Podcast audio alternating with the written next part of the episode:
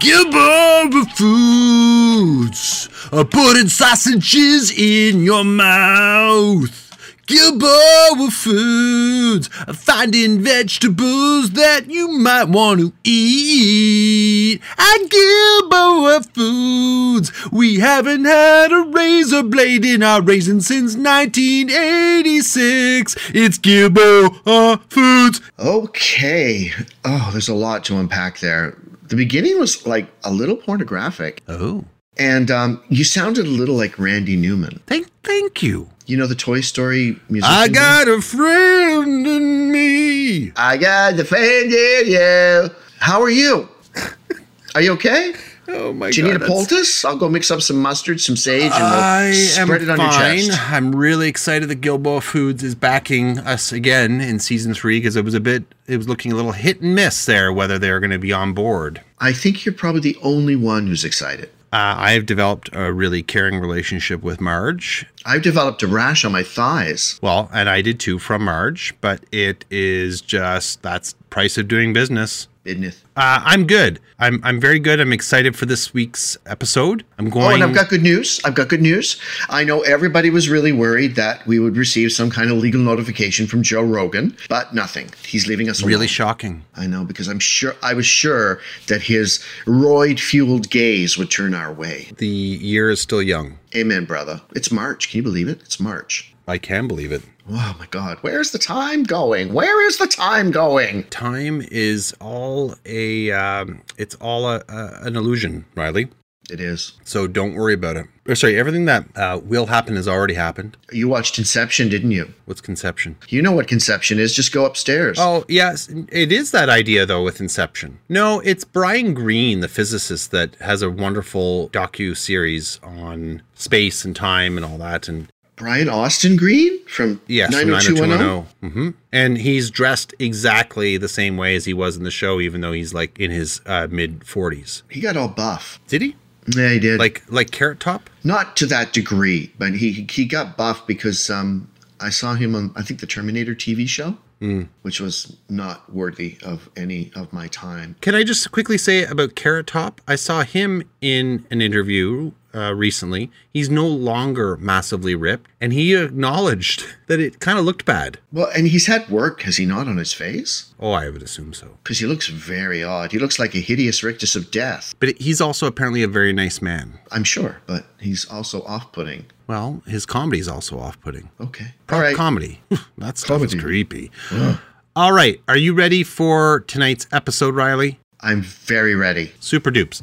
Uh, this actually, this was inspired tonight's episode uh, from one of our listeners uh, who reached out to us, uh, Matthew Bednars, uh, who's currently residing in Scotland, but his his homeland is Poland. And uh, a few months ago, he had reached out to us asking if if perhaps we could do something from Poland, and I found one. In fact, I found a really great story. If it hadn't been for Matthew, I, I don't know that I would have found it. This is going to take us into the way, way, way, way, way, way, way back machine. So get some food, uh, preferably of the canned variety, because it needs to last uh, quite some time. Bottled water, some flint, uh, perhaps some weapons like a sword or a mace, not firearms, because we don't want to freak the people of the past out when we get out of our way, way, way back machine. Did you know, by the way, you know, we're a weird culture. Did you know there's such a thing now as mace fitness? Like, it's fitness where you use like medieval weapons and spin them around and shit to, to get buff. No, but I know. I, it's really weird. I've heard that the people who do those medieval um, weekends and they they joust and stuff, you got to be in really good shape to do that. What is that? It's called the Society for Macing. Anachronism or something, something like that. The Society for Anachronistic Thought or something like that. Believe it or I'm serious. The people that do the Renaissance fairs, they're actually called. Oh, you mean those people? Yeah, yeah. They get Okay. together and they dress up and drink mead. I've gone to one. I've gone to one of those before. Loser. Oh, it was fun. I would actually go to one. I shouldn't say that. I would like to see it once. Yeah, it was fun. Have you LARP? I have never LARP. I have not LARPed either. I don't know that I. I don't think I could do it. I'd giggle. I would giggle incessantly. I'd be the LARP giggler. I would have to be the jester and then I could get away. I mean, I certainly LARPed as a child, like outside. Well, yeah, and- when when right? LARPing is, is fundamental. I'm a big fan of Dungeons and Dragons. Not, I don't think I could go that extra mile with the LARPing. I think I've talked to you about my D and D experiences before. I always played with people who took it too seriously, Ah, and it was just it became unfun. It became business like a business like a job. yeah. I felt like I was at a job. Okay, tell me your old old timey story. So we are going all the way back to the year 2018. You know, you had me going. I thought, I wonder how far back he's going to go. It'll be like a Roman mystery. Full, almost four years. It'll be like a weird hoop hooped in the aqueduct. So, you know, Riley, sometimes the weirdest mysteries occur in some of the most ordinary, mundane, some would say, places, and to the people you least expect. And that this is sort of what this uh, this story would fall into that category. And by all appearances, 30-year-old Mateusz Kawecki, originally from Hutkov in southeastern Poland, was just a normal guy. And I, I'm going to say this right off the bat. I've I've paid attention to the pronunciation of these places. However, I'm still confident that I'm mispronouncing them, even though I'm trying to pronounce them the, the correct way. Trying's what counts, brother. Okay. So uh, Michael, uh, sorry, Mateus was from Poland, but he was actually living in Hanover at the time of our story, uh, Hanover, Germany, where he had uh, a, a good job as a construction worker, which he had held for five years. He had a fiance back in in Poland who was pregnant with their first child, and according to family and friends, he was a pretty content and unassuming guy. Didn't stand out in crowds, just pretty happy-go-lucky and a loving uh, a family member and, fr- and friend. As the birth of their child loomed near, Mateus set out to be with his fiancée as they welcomed their newborn into this world. He was driving his 1998 BMW 525 from Hanover, Germany to Lipia Gora, Poland. He left work at around 11:30 p.m. on March 28, 2018, and was due to arrive at around 8 or 9 a.m. the following morning. For context, that drive is about 647 kilometers or 402 miles long. So it's a lengthy drive. Mm-hmm. Would take you some time, especially if you're stopping and stretching the legs. When he left Hanover, according to friends and coworkers, he was in high spirits, looking forward to seeing his new child and the bright future he saw ahead. However, he would never arrive, and his disappearance would become a strange, unsolved mystery just full of weirdness. Perfect for us. The following morning, his fiancee waited for him, but Kawecki, who was expected to arrive again around 9, a- 9 a.m., did not show up. She later received, about a half an hour later, received a, a text message from Kawecki telling her he was running a couple of hours late due to traffic, so she waited and wasn't too worried about it, because that's common, right? Mm-hmm. But as the day went on, without any sign or any communication from him, she became increasingly worried. She tried several times to call Kawecki's phone, but there was no answer, and her texts also received no replies.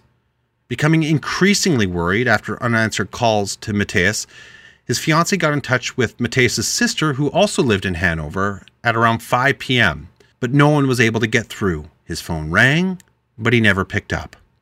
Kawecki's father, who again also lived in Hanover, would later tell them that he had actually called Mateus around 10:30 a.m. on the day he was supposed to have arrived and got through to him. Mateus told him that he that there was bad traffic in the area of the Polish village of Szczecin, Szczecin on the German border around 130 miles from his destination, which coincided with the message that his fiancée had gotten. So Szczecin is a town on the uh, Polish uh, German border on the way to Lipia Gora. At that point, you're about uh, just over 200 kilometers, uh, about 130 miles uh, to go from that point. So you're still there's still quite Okay. a, a distance from his destination. Later that evening, Mateus's mother went to the police, but they discouraged her from filing a report as it was too early and reassured her that Mateus would likely turn up, as is often the case, right? They have you wait a certain number of hours. It might be different in different jur- jurisdictions around the world, but that seems to be a pretty common one. Yes. So they decided to wait and see if he would show up, thinking perhaps he was just running very late or maybe there was an accident, but he never did. And when the following morning came and he was still nowhere to be seen and they couldn't contact him, they went ahead and contacted the authorities and filed a report. After several more days had passed, it was becoming more and more obvious that something was very wrong. And Kawecki was listed as a missing person after, after the family filed a missing persons both in Poland and Germany. But the German police refused to investigate, so long as the Polish police were on the case. This disconnect and bureaucratic barrier between the German and Polish police became increasingly apparent throughout the entire ordeal.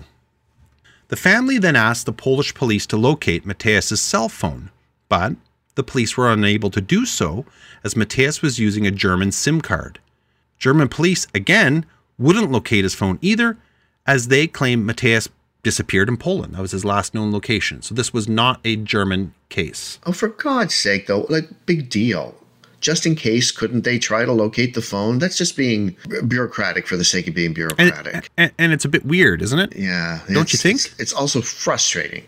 It's Yeah. frustrating. I mean, I don't know the the rules and technicalities of uh, living in the EU. I do find that a bit odd that you have a significant missing person case and you can't help locate the phone.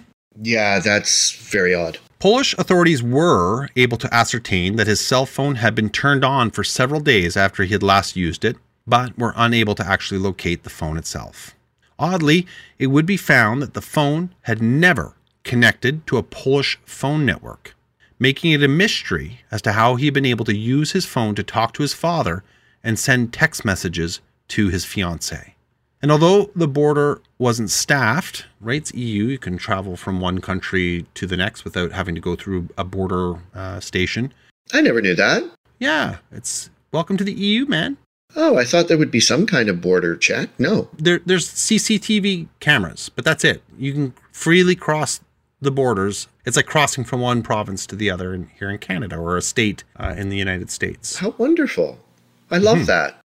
Hmm. Well, that was one of the big problems with Brexit, right? The, like, for example, in Ireland, where you have the Republic and you have Northern Ireland, the easy flow of traffic between those two countries, all of a sudden you have to have a border post with Brexit because they're no longer part of the EU. Yeah, okay. Ugh. So, uh, so even though it wasn't staffed, there weren't border guards there. There were CCTV cameras installed, but when all of the footage was checked, there could be found no evidence that Kawecki had ever crossed the border at all.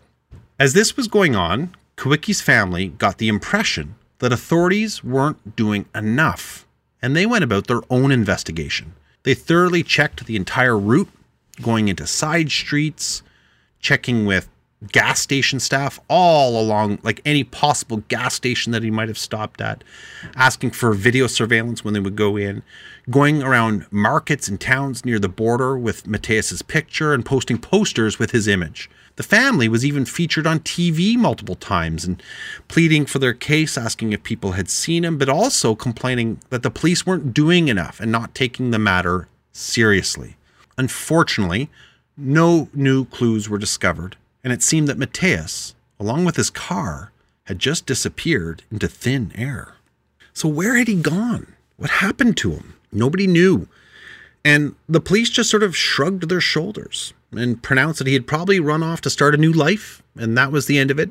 And as far as they were concerned, the case was closed. However, the case was to prove to be far from over and would go on to take a grim twist. Oh, here we go. Into the realm of the weird. On September 12th, 2018, Kawecki's mother, who lived on a rural farm in Hutkov, so is where Mateus was originally from, got a visit from a neighbor saying that there was a foul stench coming from her barn on the edge of his property, so their shared property line, and that it had been getting progressively worse since that July. He told her he thought she might have a dead animal in there and that he would go in and check it out for her. He went into the barn, but rather than a dead animal, as expected, the neighbor found the badly decomposed remains of a person. Ah! Police were immediately notified and arrived at quite the gruesome scene. They found a decapitated torso of a man, the head lying nearby, which seemed to have had some teeth knocked out of it. The body was too deteriorated to be immediately identified, so it was in quite a, a, a bad state. The clothes were bloody and had some of the teeth uh, from that skull stuck to them. Seemingly, and this is uh, according to a few different takes on this I've, I've read, it seems that they were intentionally stuck to the clothes in with what appeared to be blood, like someone had placed them in a pattern on the shirt of this person. There was no sign of a struggle or a weapon that could have been used to carry out such carnage. As well, they found from the roof of the barn, I guess uh, um, on like um, the beams of the roof, they found two nooses just hanging there, Oh like God. hangs, hangman nooses. oh God. They also found a backpack, and inside the backpack, they found a cell phone, a wallet, a Polish water bottle with cigarette butts in it, and an orange juice box. Okay. And that's my story. no, I'm joking. Ooh, it's it's got a little witchy vibe to it too because of those teeth. Very weird. Oh, okay. and it's not over. So it did not take long for Polish police to establish the body belonged to the missing Mateusz Kawecki. The case now became a criminal investigation. And an important side note here when Mateusz left, he wasn't headed for his family's house in the southeast of Poland. Instead, he was headed to his fiance's in the northwest. It's actually so between where his fiance lived and uh, his his home village. It's about there's 635 kilometers between those two points. Well, that's a big. That's a that's a fair distance, especially for Europe, right? E- Exactly, and Poland's a big country, so it, by European standards, uh, it, it, basically they're on either end of the country. And his home village was about as far from Germany as you can get in Poland. Like it, that's a long, much longer trip. Uh, the backpack was confirmed to have belonged to him, but the contents were odd because his family insisted that he never drank orange juice. In fact, he hated it. This was like a well known thing amongst his family that since he was a little boy, despised orange juice. Oh, okay. It's an odd thing to despise. But interesting, right? Like it's these mm-hmm. little these little clues, these little weird things that pop up. Why is there orange juice in our son's backpack when we know he hates it? I know there's drinks that my kids hate. That like that would be like that's weird that they would have that. You know, Yeah, like vodka. my children despise Kahlua. And I'm like, just try it. Like, come on. But put a little bit on your tongue, kid. You're not going to know a good time until you have a Kahlua time. I remember when I was in Mexico, everywhere you'd go where they tried to sell you a condo, they would give you a bottle of Kahlua or tequila. It was always tequila or Kahlua. Really? Yeah. Oh, yeah, they're like, come in and look at this condo. And Here's a bottle of tequila. yeah, you get a free bottle of liquor. So you could get quite liquored up if you wanted to. Nice. I would, that would be all I would need. Nice for some. Give me a bottle of peach schnapps. I am yours for life, baby. Well, that's what I heard. That's the word on the street. All right. So the cell phone found in the backpack also showed that he had used it, and it was his cell phone, that he had used it to make a call on March 30th. But it was to his uncle and only lasted a few seconds and never even went through, as if maybe he had changed his mind or had been caught making a call and it was hung up uh, before his uncle could answer. In fact, his uncle hadn't even known that he had attempted to call. There was no DNA evidence at the scene from anyone else, and no fingerprints except for Kawecki's on his belongings. And perhaps weirdest of all was the fact that the family had often used the barn during the summer. This isn't a, a this is a working farm. Oh, okay. Yeah. I didn't get that. I thought it was like, you know, one of those ramsh- ramshackle structures you see at They store stuff. ends. Yeah, mm-hmm. yeah. No, this is a barn that is being used. Oh, God. So it's extremely odd that they wouldn't have noticed the stench of a rotting corpse in the attic until September if he went missing in March. Unbelievably, the Polish authorities would deem it to be a suicide with no evidence of foul play, according to them. Okay. They claimed that he had hung himself, after which the head had popped off when the body had decomposed. And the, the idea of a suicide was something that his family adamantly denied he would never do. They didn't believe that was in him. He had never displayed any signs of depression or mental illness, Okay. had never ever seemingly been a sad or down person. Now, I will say this that idea that if he had hung himself and hung there for long enough that the head would pop off is absolutely possible. That is so grim. Mm-hmm. That is just so unspeakably grim. Like this body's hanging there, and if it's long enough, it'll the head will just pop right off. Yeah. That's just uh, gross. Blech. Now, Riley, things get even weirder. all Okay. right? Four days after having found his body, Mateus's family found, not the police, but the family found in the hay in the barn his shoe with his severed foot still inside it. Oh, yay. Police didn't find it, right? Nice job, cops. The, the police sound a little bit lame. I would concur. Yeah. So this points to the police not having done a very good job at collecting evidence. And also brings up the question of why this didn't come up during the autopsy. Mm-hmm. They never they never even mentioned a missing foot. yeah, which is a pretty important aspect of the uh, of the body. Right. As previously mentioned, some of Mateus's teeth were knocked out and stuck to his clothes with what seems to be blood. Now, while a head, you know, absolutely can get severed, and it makes sense, right? The tissue starting to rot and, and becomes weakened, uh, and eventually that weight would would snap a joint that is relatively weak. It's rather difficult for teeth to get knocked out post mortem. Apparently, again, this is again Oh, what okay. I, I I read. Uh, for teeth to come out of the head, like when they fell on the body had collapsed out of the noose and the head went one way and the the body went the other. For the teeth to come out, not likely. And how did the teeth end up on the body? Stuck in blood.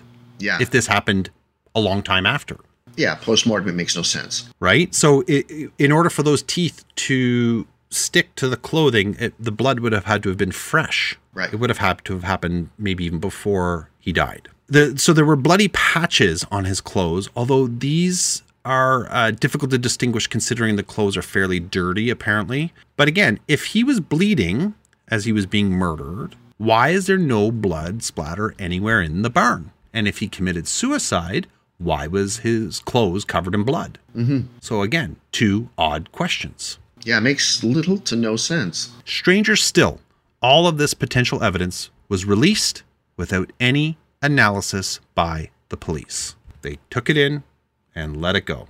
Sounds like the police were just really not interested in investigating this incident. I don't think they were, and that leads to more questions. Why not? Uh huh. Okay. In the meantime, German authorities finally joined the case, and things would only get more odd. The call made to the father in the morning was found to have not been made from the village of Stettin, but rather from within Germany, meaning that he had lied about where he was and where he was going. Oh dear. Okay. The German police would find evidence that Kawecki had, in fact, never headed towards his fiance's house at all, but had rather taken a train to the German border town of Frankfurt an der Oder 24 hours after the call to his father, and then headed to the Polish town of Sobica, just across the river, where security footage showed him checking into a hotel with an unidentified person.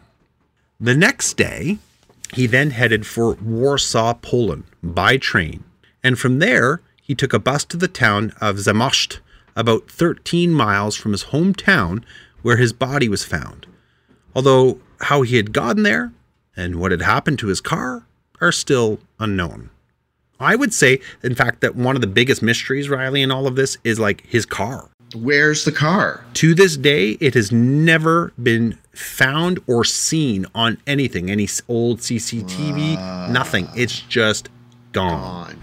And I was reading about that too, wondering how in Europe, how likely is it for something like that to happen? And apparently, it's very unlikely because of the CCTV uh, footage. It's and they scoured everything. They were looking over a wide chunk of days at key points throughout the country. It, there is a possibility that it could have been taken out of the country illegally, but still unlikely. Do you know, uh, I was just thinking about it and I'm thinking, how could they get rid of a car? And I was going back to um, well, a lot of times when I research for these podcasts, I'll, you know, I'll look at um, various creepy websites and stuff like that. And um, there was this one story that I came across where there was three kids in the 1960s who had disappeared, much like this, and they had never been found. And they were missing. Their car was gone. Nothing. They were never seen again. And they were, um, I think they were on their way to like the prom or something. And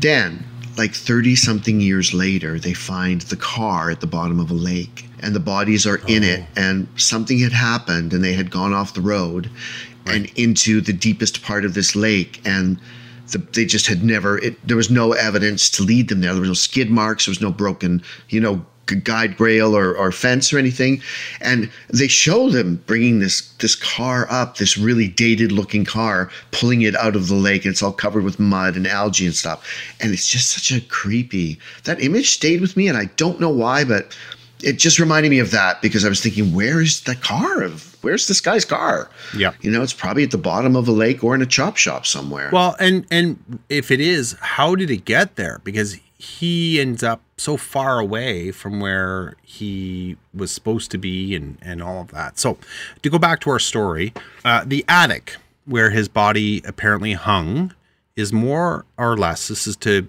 you know some other odd pieces here is more or less in full view from the ground inside the barn. And the family say that they again that they used that barn throughout the summer. So it's really unlikely that they wouldn't have noticed a hanging body, let alone smell it. Right? It's mm-hmm. not hidden in some sort of weird loft that is closed off from the rest of the barn. It's visible. You can see it. So if it hadn't been there before, where was it? And who put it there?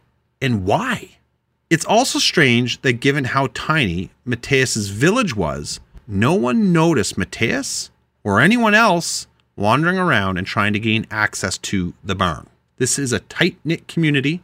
There is it's not like there's a lot uh, many different routes in. His return home would have been a big deal and there was no one was ever seen. No funny activity was seen near or around the farm.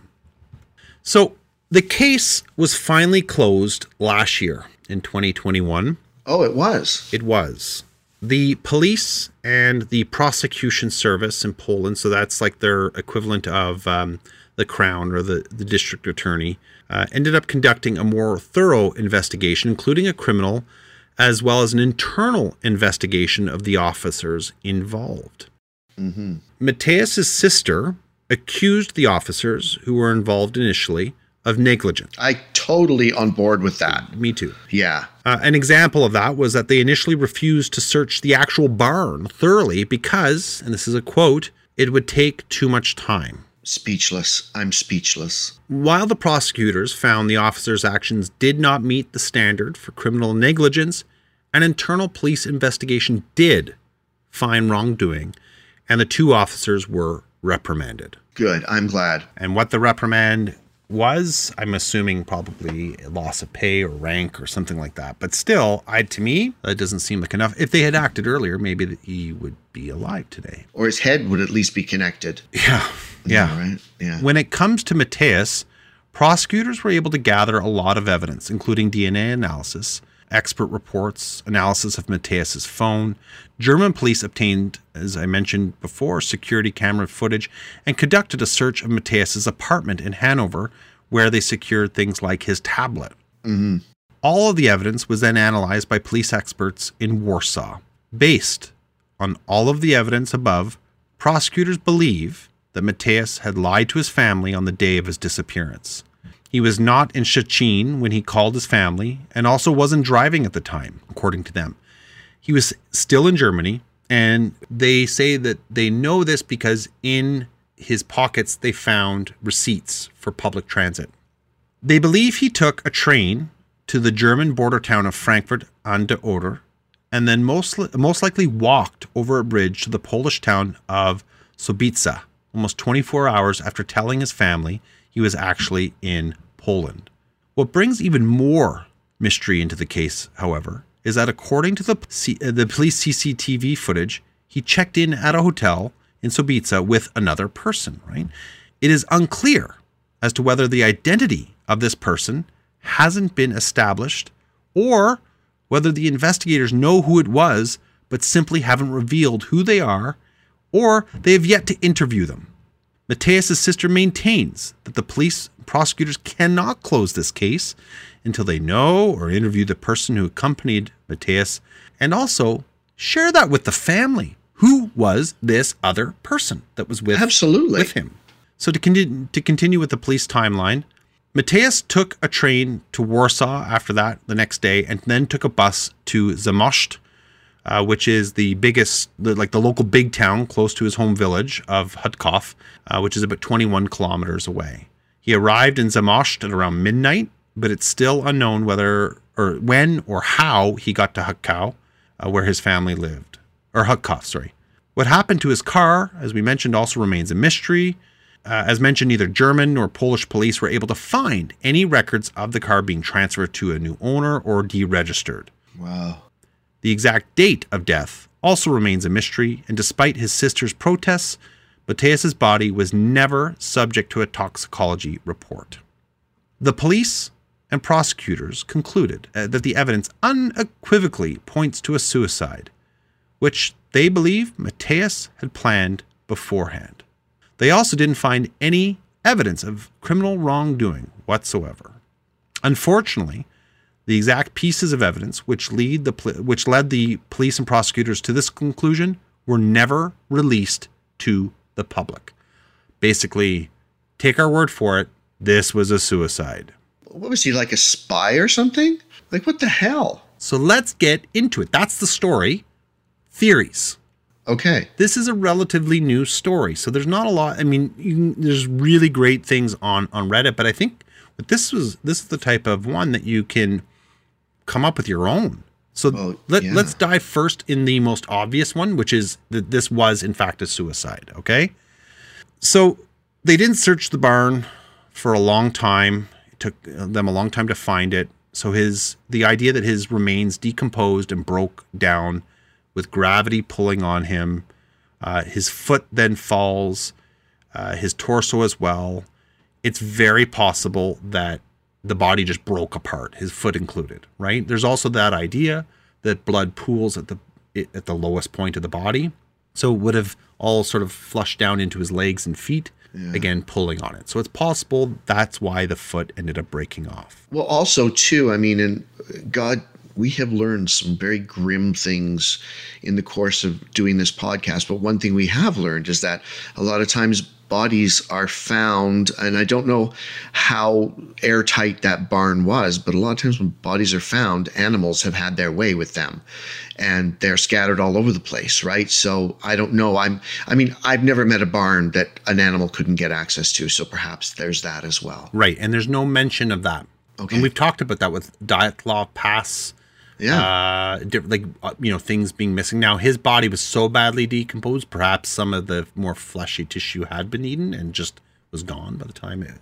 But it wasn't also a skeleton either. I should say that there was still flesh there. I Remember mine with the um, I can't remember what they were called. Uh, you know the, the the the American equivalent of the Dyatlov. What are they called? Oh, uh, the um, Yucatan County Five. Yeah, the Yuba County. Yeah, Yuba remember, County Five. Remember with the Yuba County Five. Remember the father was out searching and found his son's spine. Yeah, yeah. That'll yeah, stay yeah, with you for yeah. a lifetime. Yeah, that's right. So here's the other thing, uh, though. If you're staging a murder to look like a suicide, why on earth would you do it this way? Like that doesn't make sense to me. So if this, if he hadn't been, if it hadn't been a suicide and it had been a murder, why do it like that? Like that makes no sense. If Yeah. you know what I mean. Doesn't at all. So it is possible, I think, that he was freaking out about maybe having a child. Maybe he was putting up a front about being excited. Uh, maybe he met up with someone for a one night stand uh, and then felt so guilty and terrible about it, decided to commit suicide. What about uh, are, are people theorizing about mental illness? I mean, does the compass point there at all? No, not at all. Like no evidence of mental illness. I mean, people absolutely people have said maybe he was depressed Or there's no- psychotic break? You can have a or psychotic, a psychotic break, right? but there is no evidence of that. Zero. Oh, okay. Okay. Yeah, yeah, yeah. And the fact that he traveled so far is odd. Why would you lie and say you're going to one place, but then go to another and it be so far? Uh, and then, and just to commit suicide in your family's barn, right? Weird. Yeah, it doesn't make sense. Other piece, I know it's not a given, but where's the note? If it's a suicide, where is the goodbye? A common, it's a common piece with suicides. an apology or a, a a last sort of voice of anger, especially when it's methodical and thought out, not being done impulsively. And this definitely has no. Uh, this was not impulsive, right? If it was a, a suicide, this took several days. Yeah, It would have been very, very, very premeditated. Yeah. The thing is, is that he goes out of his way to not be found, to like not mis- Right. misdirect, but to what's the word I'm looking for? He's just gone out of his way. Yeah, well, not mislead because he's not leading them anywhere. He's gone out of his way to just not be found to be covert about it, right? But then being covert is not going and hanging yourself in your family's fucking barn. Right. Go out into the middle of the woods, find a tree branch, and hang yourself. Or yourself drown there. yourself in your car in the lake. Like Yeah, if you if you just do not want to be found and really don't want any evidence left behind, what is the symbol symbolic value of going to the barn? Like, was he abused or something? Did something traumatic happen at the barn? Like, Well, here's here's an idea then, and again, I don't like going down this path, um, so Oh, I'm going to say it because I think it's it's relevant. Who knows? Maybe he had been sexually uh, assaulted as a child by a family member. Maybe he was fearful that he would recreate those events on his own child. That's a reach, and I don't I don't believe that. But it, you know, you know what's really funny though? This is so funny because that's the first place I went to. I'm like the barn. Home. Oh my God, he must have been abused. It's funny how we become so programmed to go there. Yeah. Like that's where I went first as but, well. here- because but here's another you know? here's another poke though at this at that theory again and for me this is a big thing that stood out the teeth and the blood yeah. his clothes full of blood you don't bleed when you are hanging yourself and you don't bleed when you're dead. Even if he was hung there and animals get after him, you're you're not bleeding anymore because there's no blood circulating, right? right. So so for the teeth to become stuck the teeth had to have been knocked out of his face when he was still alive. And if he's hanging how do you attach teeth which have some weight to your to clothing? Like how does that happen? To me that happens if you're lying down on the ground and there's a, it pools on and then is allowed to dry and then it's affixed to the clothes right could he could he have been a spy? we'll get to that. So, the other thing, the last thing I just want to mention about this is the two nooses, not one. Remember, there were two nooses in that barn. So, is it possible he was going to commit suicide with someone close to him, potentially the person he was at the hotel with, right? They set up the two nooses. He hung himself. Then the companion decided not to go through with it. They take the car and disappear. Perhaps they even fight and that's when the teeth get knocked out, right? Maybe he dies. He doesn't even die from being hung. Who knows? I don't know. Maybe they hang him afterwards. Bit of a stretch, I know, but possible.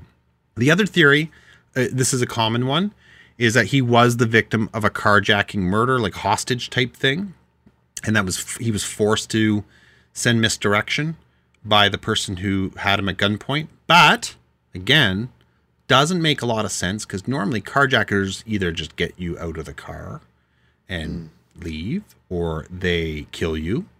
Uh, but th- to then take you on a you know several day odyssey driving around and going that doesn't add up. Doesn't make a lot of sense. But Dan, it was a BMW. It was. Yeah. It was a nice car. You never know. So let's get into it then. So I was telling my wife about this episode last night. We were talking about it. She often does that. What's the next one about? And I told her sort of the, the, the basic points of it. And she, that was exact what came out of her mouth was maybe he was a spy. Well, yeah, because the, the death itself too is the, the the teeth being knocked out and stuff. It seems like a little bit I don't know symbolic. It's symbolic, sending a message. Maybe he Yeah. was tortured somewhere else. And then the body was brought there to set up to look like a suicide, right? It would also explain, Riley, the refusal of government agencies to delve deeply into that too quickly. yeah, Especially the Germans who seem to have their shit together. As soon as they got involved, they started figuring things out. If they had done that right away, he would have been found before he died. They could have mm-hmm. Found him. It's almost like they didn't want to find him. They wanted things to play out. They wanted him to disappear. And in terms of disappearance, a government absolutely could make a car disappear. Well, and the stuff that wasn't mentioned at the autopsy that was like, you know, autopsy 101, he's missing a foot. You know, that you said never ended They up. in the- glossed everything over. They made everything Yeah. go. And and who knows? Not maybe finding the foot. And I, I would imagine that the, the police officers that they that probably were just really bad at their job, but maybe they were deployed there on purpose because they knew they were shitty and lazy, and and wanted to get things done quickly and would be sloppy. The fact that they haven't revealed their reasons for determining this as a suicide, to me, absolutely gives credence to the idea that this is some sort of government cover up. Now, would would he have been a Polish spy spying on the Germans? Maybe, but both countries are part of the EU and are, are are in a way kind of. I mean, they are allies. Could he have been maybe working for the Russians? Perhaps. Uh, maybe he was a Polish or German spy trying to find uh, uh, uh, what's the like a he was like a double agent, right? So he was pretending to be a Russian spy, but was really working for them and feeding information back. Maybe um, that foreign country found out and, and wanted to kill him, or maybe he had turned and they got rid they they got rid of him that way. And who knows? What was, uh, excuse me, what was his job again? A construction worker. Okay, so nothing, yeah. However, I'm going to take you back to this point. Remember, I told you what time he left? Mm-hmm. It was late at night. What kind of construction work occurs late at night? Road work when they want low traffic volume, Okay. stuff like that. Anything like infrastructure But I don't know that he was working road work. There could Right. he could also have been working in office buildings. I'm just thinking about like putting uh, surveillance equipment in walls and things like that. Like who knows, right? Yeah, we're really rabbit holing here because we oh, don't we have, absolutely are. yeah, because we don't have any answers. we have no answers. A few thing, a few other uh, things that are are uh, possible was that he was actually, in fact, murdered by a family member. But again, the police haven't gone down that path and don't seem to think that it's. And I think that's very unlikely that that was the case. Here's an interesting one. Perhaps the person he was having an affair with, if he was having an affair, threatened to expose him, and they got into a fight and ended up killing him by accident. And there was a thread that perhaps his disappearance could be explained by explained Oh by God, alien abduction. oh Lord, we're back to Yeah, that. But it yeah, that's tongue in cheek. Well, you know what? That's a good thing to always have in your back pocket. If you can't explain it, it's the aliens. Mm-hmm. Where did I put that comb? Oh, I bet the aliens took it. you know, I forgot to pay my phone bill. God damn, the aliens made me do that. I blame aliens for pretty much everything that bad, bad the my internet connection before we started recording. Aliens. Mm-hmm. My printer going off right as we started to record. Aliens. Yeah, before we uh, started recording tonight, dear listeners, Dan had uh, it was the Dan show over at uh, at his house, and he was just going through a lot. He had to reboot his modem. He had to, uh, and then the printer inexplicably just started going and not printing anything, but it just wouldn't stop. Being angry and talking to me. It was like the uh, all the machinery in that scene in Close Encounters when the aliens see it's aliens when the aliens come and all the toys start operating independent of each other. hmm So Riley, in conclusion, In conclusion, How did he end up in that barn dead, far from where he was supposed to be? And where is Matthias's car? How did someone overlook his body hanging from the rafters for five months? Why did he lie to everyone about what he was doing and where he was going? Was he murdered? Did he kill himself? And what do the abundance of really enigmatic clues mean? And why was the investigation so bungled? The answers, at least at this point in time, continue to elude us. And this is one of the stranger, mysterious deaths there is that we've ever presented. I got to tell you something, Dan. Um, I just stumbled across this in my research for a coming uh, episode. Bodies only smell like the first month. Uh, the the period of smell isn't that long because maggot infestation stuff happens really Yes. fast and they get devoured by bacteria. So the fact that the neighbor came to see her and In September. claimed yeah and claimed that he had been plagued by this bad odor is a little suspicious to me because He says he starts to smell it in July, and they finally go. He started to smell it in July, and it uh, is September when they discover it. Now that could still work with you. It could have been placed there in July, and started rotting at that point because you said about a month, right? Yeah, but it, he shouldn't be smelling it anymore. There'd be no reason for him to go and talk to them. Like there would be no more odor; it would be gone. You become desiccated, and especially in the summer, you just go really fast, Right. right? So it leads it leads to the idea that it was placed there, or that he died, like in the summer. Or the neighbor had, knows more than he's letting on. Oh my God! Let's call, let's call the Polish police. Let's just call the neighbor. Find out, find out who it was. Uh, his name is Derek Lafferty. Can you imagine Poland? What what is your next neighbor? What is your nearest neighbor? Derek Lafferty. Do you, do you notice anybody that I do from Eastern Europe sounds like Count Dracula, the Count, like on Sesame Street, and one and two, and Alice makes three. Ah, Lord. Uh, is that it? That's it, my friend. Do you know what I'm going to do, Dan Lajoie? Do you know what I'm going to do to you? I'm going to do something I've never done to you. You're gonna do you're gonna do a caricature of me with a big head. That's not a caricature. That's Oh, you. you're right. No, I'm going to. Uh, I'm going to actually do a, an add-on mystery. What? because I told you that story and I want to make sure my listeners get it right and I don't want to ever have to do it again. So, on November the 20th, 1970, a guy named Jimmy Allen Williams picked up a bunch of his friends and he had a bright 1969 Camaro. It was Friday night and they were in a little uh, village, uh, village, yeah, we're still in Eastern Europe, a little a town called Sayre in Oklahoma. Sayre had a population of about 3,000 people, and they were on the famous Dan Route 66. You know the Oh, song. yes, yes. Well, if you ever plan to motor west, Blame it on the rain. that's not it. 66. Okay, so Williams told his family that he was going to a high school football game in a larger community nearby called Elk City. And two other friends were going with him, and the trio, the three of them, were last seen at a bowling alley. And how the night ended was a mystery. This beautiful car, the 1969 Camaro that I would kill to have, mm. that was carrying those three people, vanished. Law enforcement officials stumbled across it four decades later while they were testing sonar equipment at Foss Lake. And Foss Lake was a popular recreation area about 20 miles on the other side of Elk City. And they pulled up the car, and in it were the bodies of the three missing teens Wow. that had been there for 40 years. Yeah, it would be like the skeletons, I guess, only left though at that point. And their family never knew what had happened with them until 40 years Wow. later. I'm sorry, but since I brought it up, I thought that I would. The details of it. So it sounds like a suicide pact to me. No, they uh, they believed that they were just driving badly. They were teenagers, Dan, in a Camaro, Oh, right? And they had an accident. Yeah, they probably went parking there. He probably put it in forward instead of reverse, and that was that. Apparently, the lake had a very steep incline, but I just find that so creepy. You pull up a car, and in it are three lovely teenagers who have been missing for 40 years. It, it, by the way, it is hard to get out of a car that is submerged in water because Oh, I know. You have to go through the window because of the pressure. That's right. Did you know I once saved a woman committing suicide? What? Yeah, you know that. No.